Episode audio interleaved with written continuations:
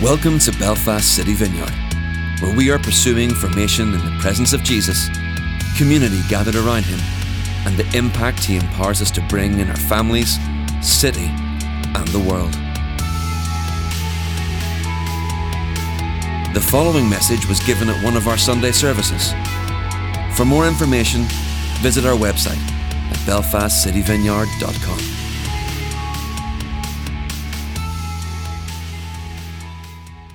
Well, good morning. My name's Andy. I'm part of the team here. Thank you so much for joining with us. We have just begun our sermon series on Mark, and this week we're just looking at two verses. Chapter 1, verses 14 and 15. They are really important for understanding the Gospel of Mark, but they're also really important for those of us who want to faithfully follow Jesus as his apprentices or disciples. They are the first words. We're going to hear the first words that Jesus speaks in the Gospel, so we want to pay close attention to that. And they are an announcement about the kingdom of God, that it is now here and available in and through him, through Jesus. And the kingdom of God is a huge theme throughout all of the scriptures, and it's an important theme in Mark's gospel. He will bring it up 14 different times directly, and then he'll allude to it at other times. And by placing it right here, right at the start, Mark wants us to see that this announcement of the kingdom is so important. It is like a summation of Jesus and what he came to do and what he came to bring with him.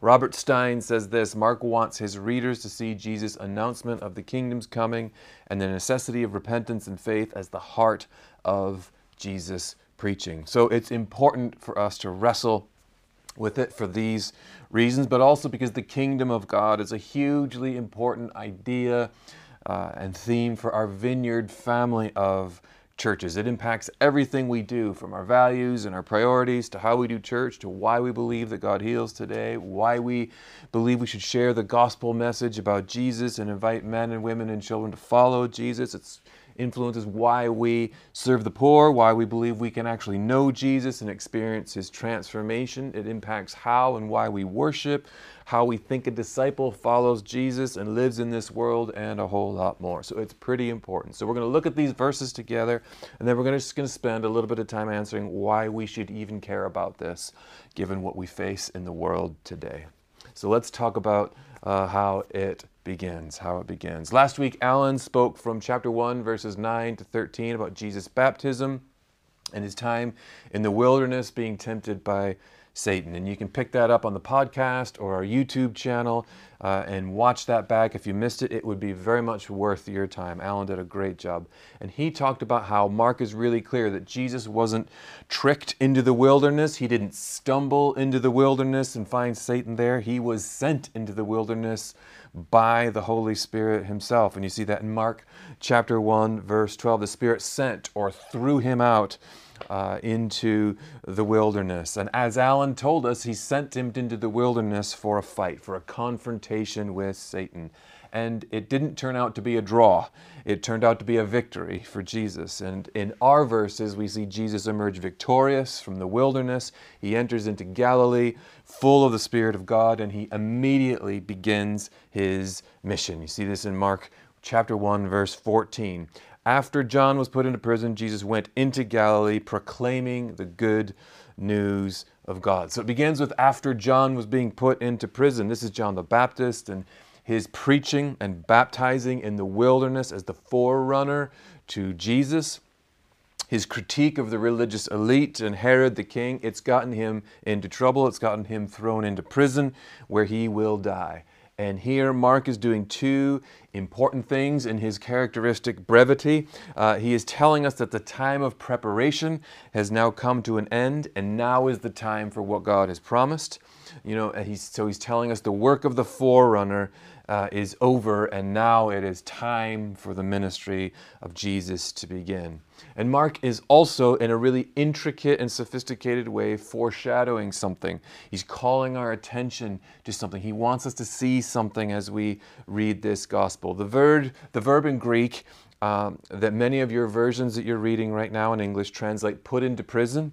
So after John was put into prison, the verb is actually paradidomai, and it literally means to hand over or betray. So John was handed over to his enemies and betrayed, and then will end up being martyred. And Mark repeats the exact same verb 10 more times all throughout his gospel to talk about what will happen to Jesus. So he introduces it here with John, and it occurs 10 more times with Jesus. And you see it starting in Mark 3:19, talking about his disciples and Judas Iscariot, who betrayed him or handed him over.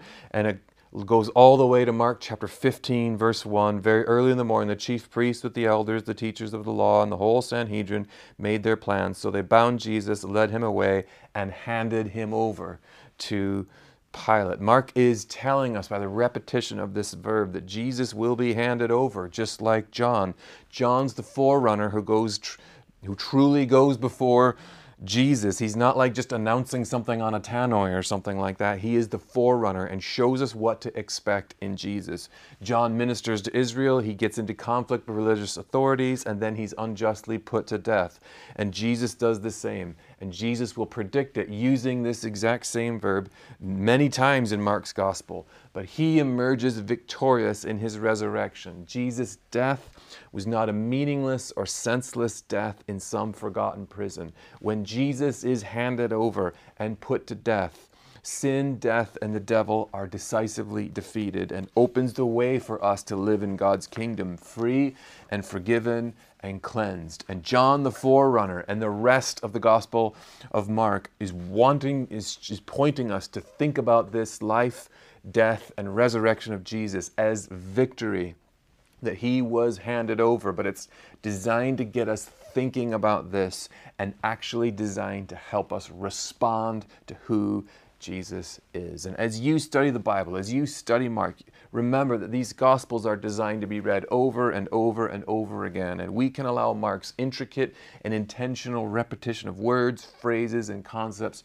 to lead us deeper. And we can allow the Spirit of God to speak to us as we encounter Him in these carefully constructed, intentional works, pointing us to the life, death, and resurrection of Jesus and getting us to respond to that.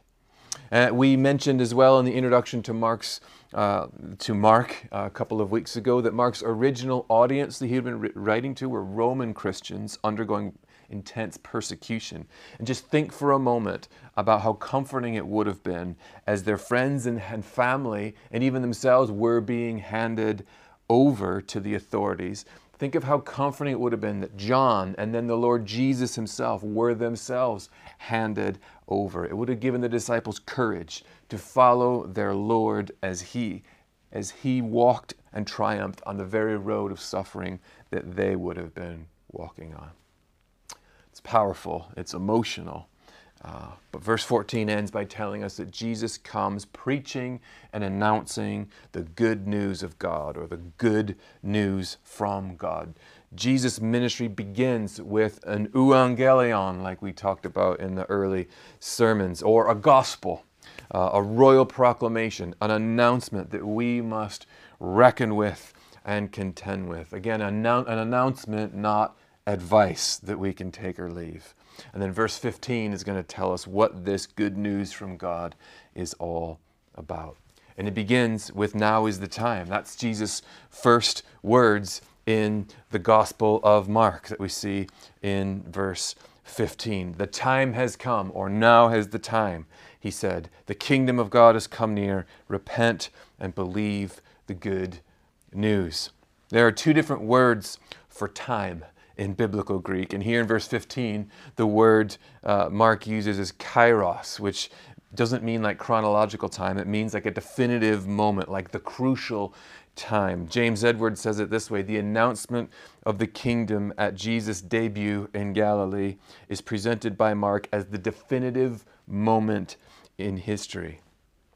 Everything that God promised, that he would dwell with his people, that he would deal with sin and opposition and oppression and injustice, that he would bring healing to the world. All that the world was waiting for is here, right now, in this time, in Jesus. And Mark shows us that Jesus says the kingdom of God has come near, or is at hand, or it's within your grasp right now. And like, what did he mean by that? What did he mean by the kingdom of God? And when we hear the word kingdom, we usually think of like geography, a realm, like an actual place with borders and lines on a map. And sometimes the biblical words for kingdom are used that way, but most often they mean more like a reign or the activity of ruling and reigning. And we see this in kind of Exodus 15 verse 18. The Lord reigns forever and ever. It refers to the reign and rule of God or a king or a queen. And it means like authority and the rule or dynamic reign of a king. So what is Jesus announcing here? Well, the rule and reign of God is breaking into the world in a new and definitive way in and through Him, Jesus the Messiah, the Son of God. That's what He's announcing. And the Scriptures tell us that since Adam's fall, the enemy, Satan, our great enemy, has had dominion on the earth. There are two kingdoms in conflict since the fall of man, the kingdom of God and the kingdom of darkness, or the kingdom of the enemy. The Bible also talks about ages, this age and the age to come, and this age is in conflict. The kingdom of God is in conflict with the kingdom of darkness in this age, but in the age to come, that conflict will be over. God's rule and reign will be made manifest in a new way, and the prophets talked about it, and they said the age to come, it's coming.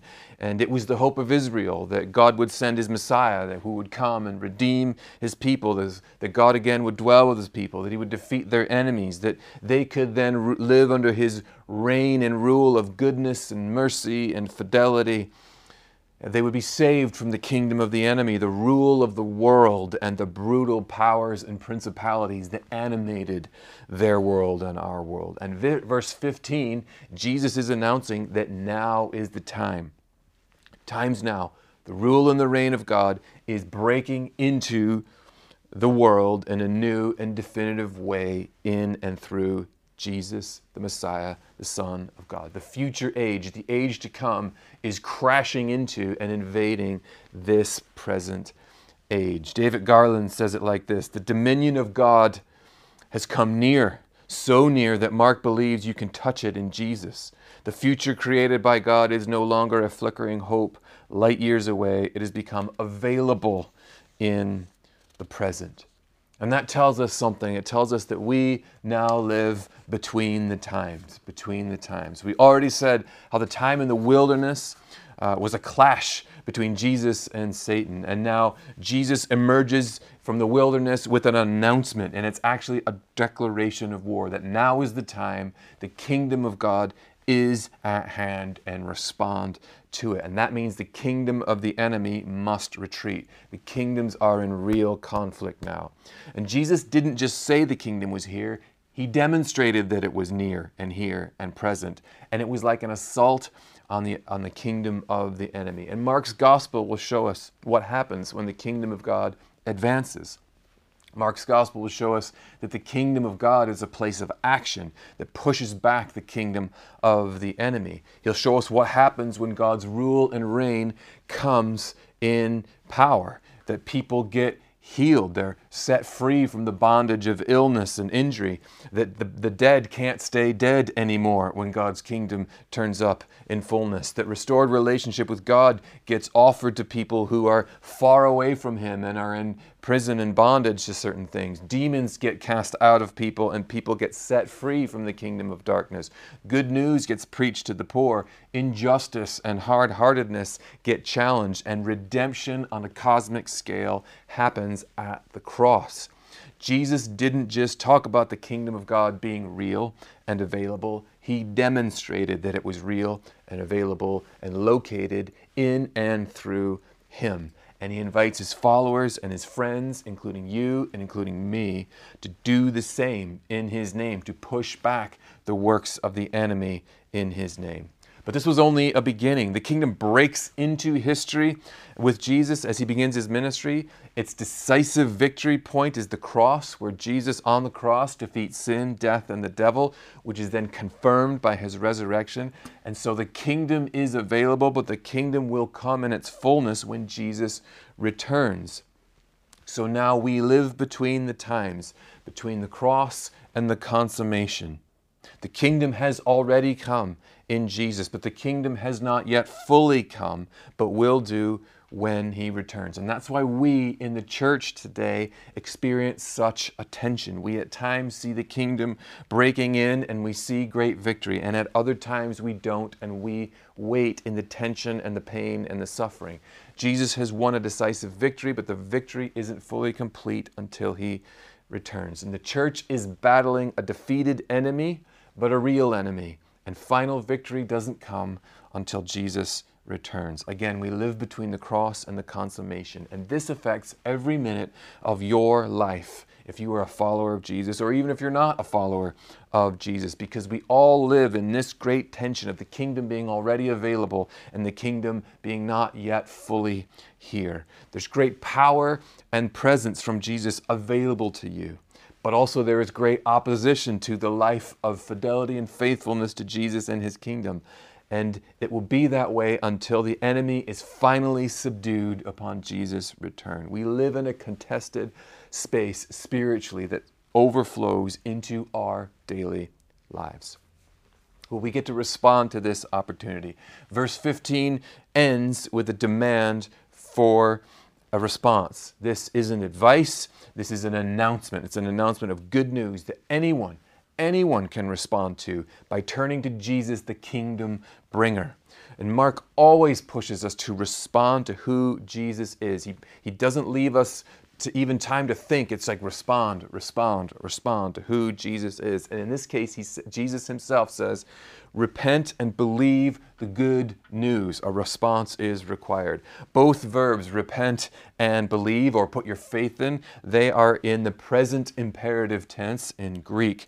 An imperative means a command. So these are commands. Do these. It's not like a suggestion. This is Jesus saying, do it, and do it now. But it's an on, the present tense means it's ongoing. In other words, it's not just a one-time thing, like I repented and believed when I was at Summer Madness 20 years ago or something like that. It's an ongoing, daily, repeated repentance and belief, not a one-time thing. It's a keep on responding to the kingdom message is what he's saying. Keep building your whole life on the kingdom.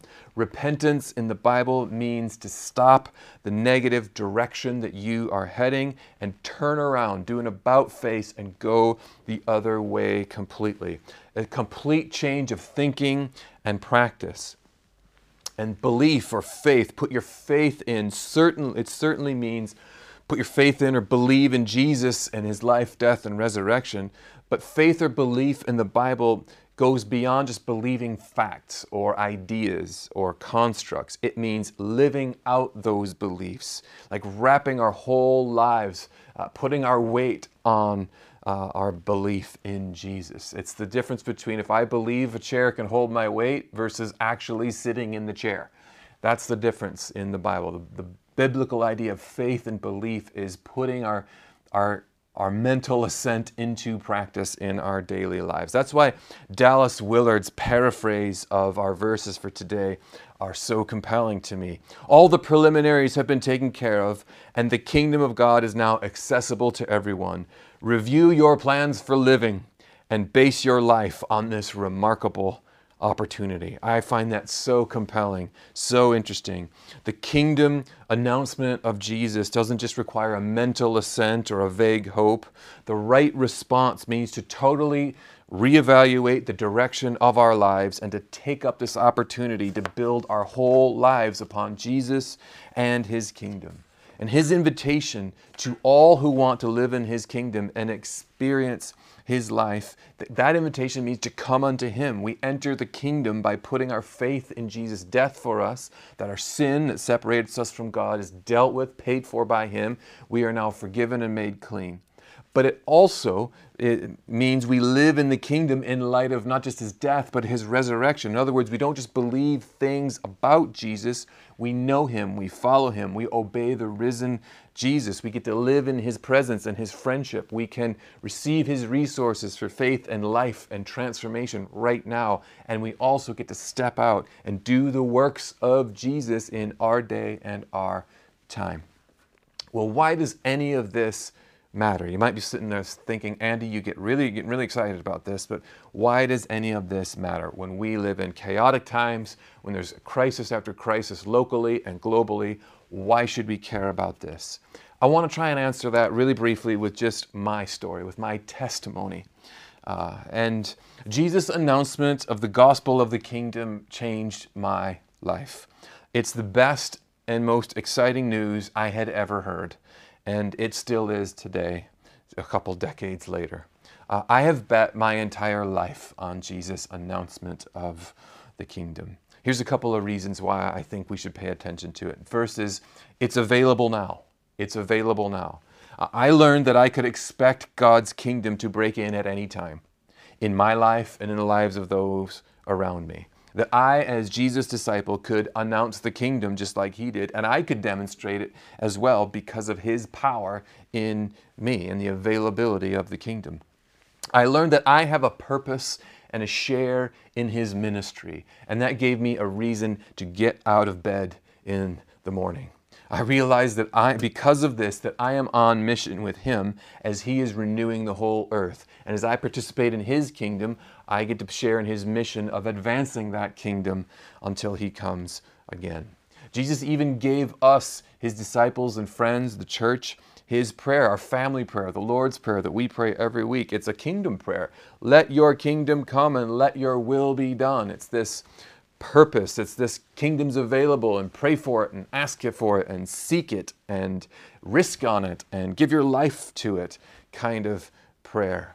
And this is why the kingdom is available. That's why we in the vineyard, why we do the things we do. It's why we pray for the sick and why we leave room to pray into every single situation all the time. It's why we give God the chance to speak and move now, why we share about Jesus and invite people into the kingdom of God. It's why we spend ourselves on the poor and the vulnerable, and why we try and work for justice and righteousness. It's why we pray and come against the work of the enemy in people's lives and help people find freedom, and thousands of other things that we do to see God's kingdom advance. The kingdom of God is a place of action and movement, and we in the vineyard have embraced this, and so you just see a lot of action and movement. And when I first heard the gospel of the kingdom, I was used to sitting in church and trying to be nice.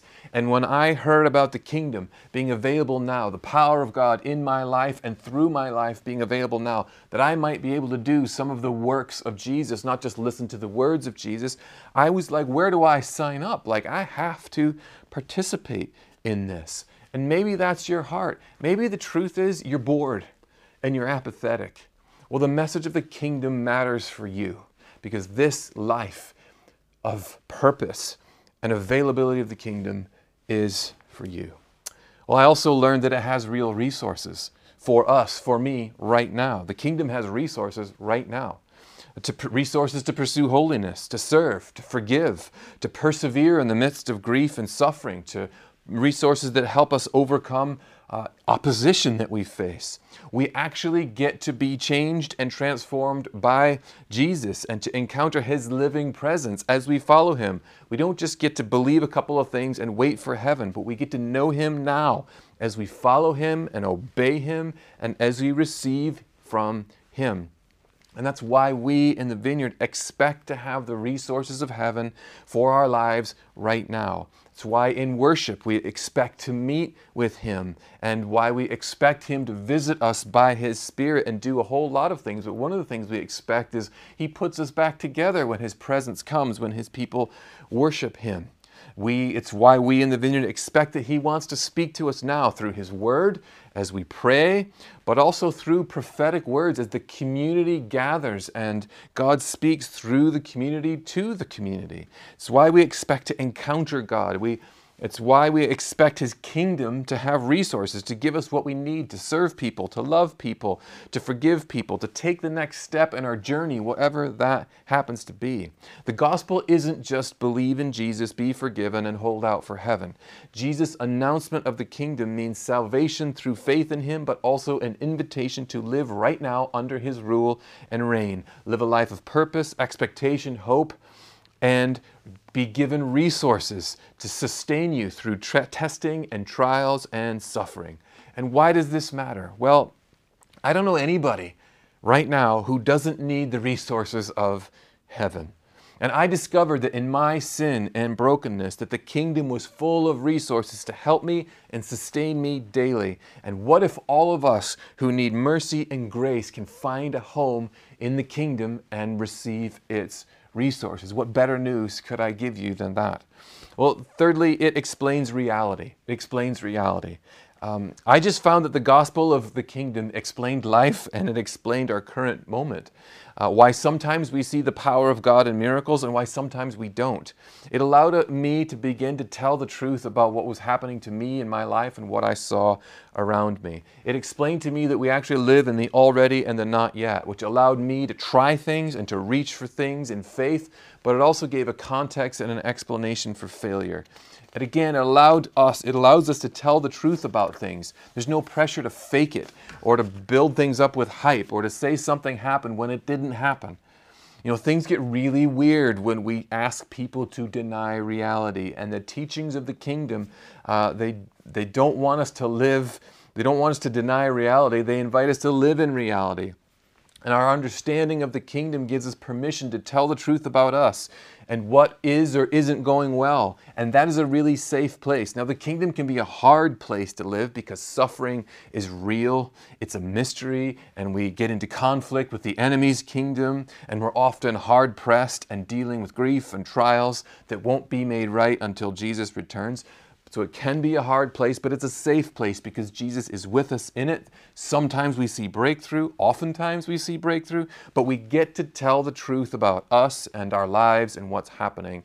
And it does also give us a framework for sometimes it might just not be our fault. What do I mean by that? Well, when we take a risk for the kingdom or step out in faith or even just try and follow Jesus and it doesn't work out very well, it can feel like we didn't do something right, like we didn't have enough faith, or we didn't try hard enough, or pray hard enough, or read our Bible enough, or go into the corner and faith up, and then try and do the amazing things that we think Jesus would do or the heroes of the faith would do. Sometimes it's just the mystery of the already and the not yet, and creation groans for the consummation of all things when the kingdom comes in fullness with Jesus, when Jesus returns. And sometimes it's just that. Lots of times it's you didn't fail. I think some of us are caught in this thing where I tried something for God and it didn't work, and so I must have failed, so I'm not going to ever go again. The gospel of the kingdom allows us to interpret success in light of Jesus and also failure in light of Jesus. And it's a safe place to be where we tell the truth about us and about God and about the world. Well, I want to end with surrender. Jesus' announcement we're going to see in the Gospel of Mark, and we see it in our own lives in the world today. Jesus' announcement about the kingdom caused disruption and conflict, and it will for us too. God's kingdom coming is often a surprise. It was a surprise in Jesus' day. They expected something else, someone else, and they got Jesus and his announcement of the kingdom. So it's often a surprise, and it's often ignored or resisted. Why? Because it's inconvenient and it challenges our kingdoms, because we have to surrender to Jesus' kingdom, the King of the kingdom of God. And we daily have to choose to submit to his rule and reign. And lots of people hear Jesus' announcement of the kingdoms as a threat to their own kingdoms. I certainly know how that feels. Where are we today seeing it as bad news? Where are we seeing it as inconvenient? Where do we want to hold on to our own kingdoms? Where do we need to repent and believe the good news again? Mark is pushing us to consider and make a decision about Jesus, who he is and how we respond to him and his kingdom. Will we ignore it, or will we respond and come into his kingdom? Or remember that the kingdom is our true home and return to its resources, its truth, and its way by repenting and believing again and again and again. Come into the kingdom of God. Refresh and revive your life in the kingdom of God. It's the best news we could ever hear. It's the best news I could ever give you. I'm praying that you experience the presence and power of the kingdom today. Amen. Thanks for listening to this message. For all the latest information about what's happening in the life of our church, or if you have any questions or comments, head over to belfastcityvineyard.com.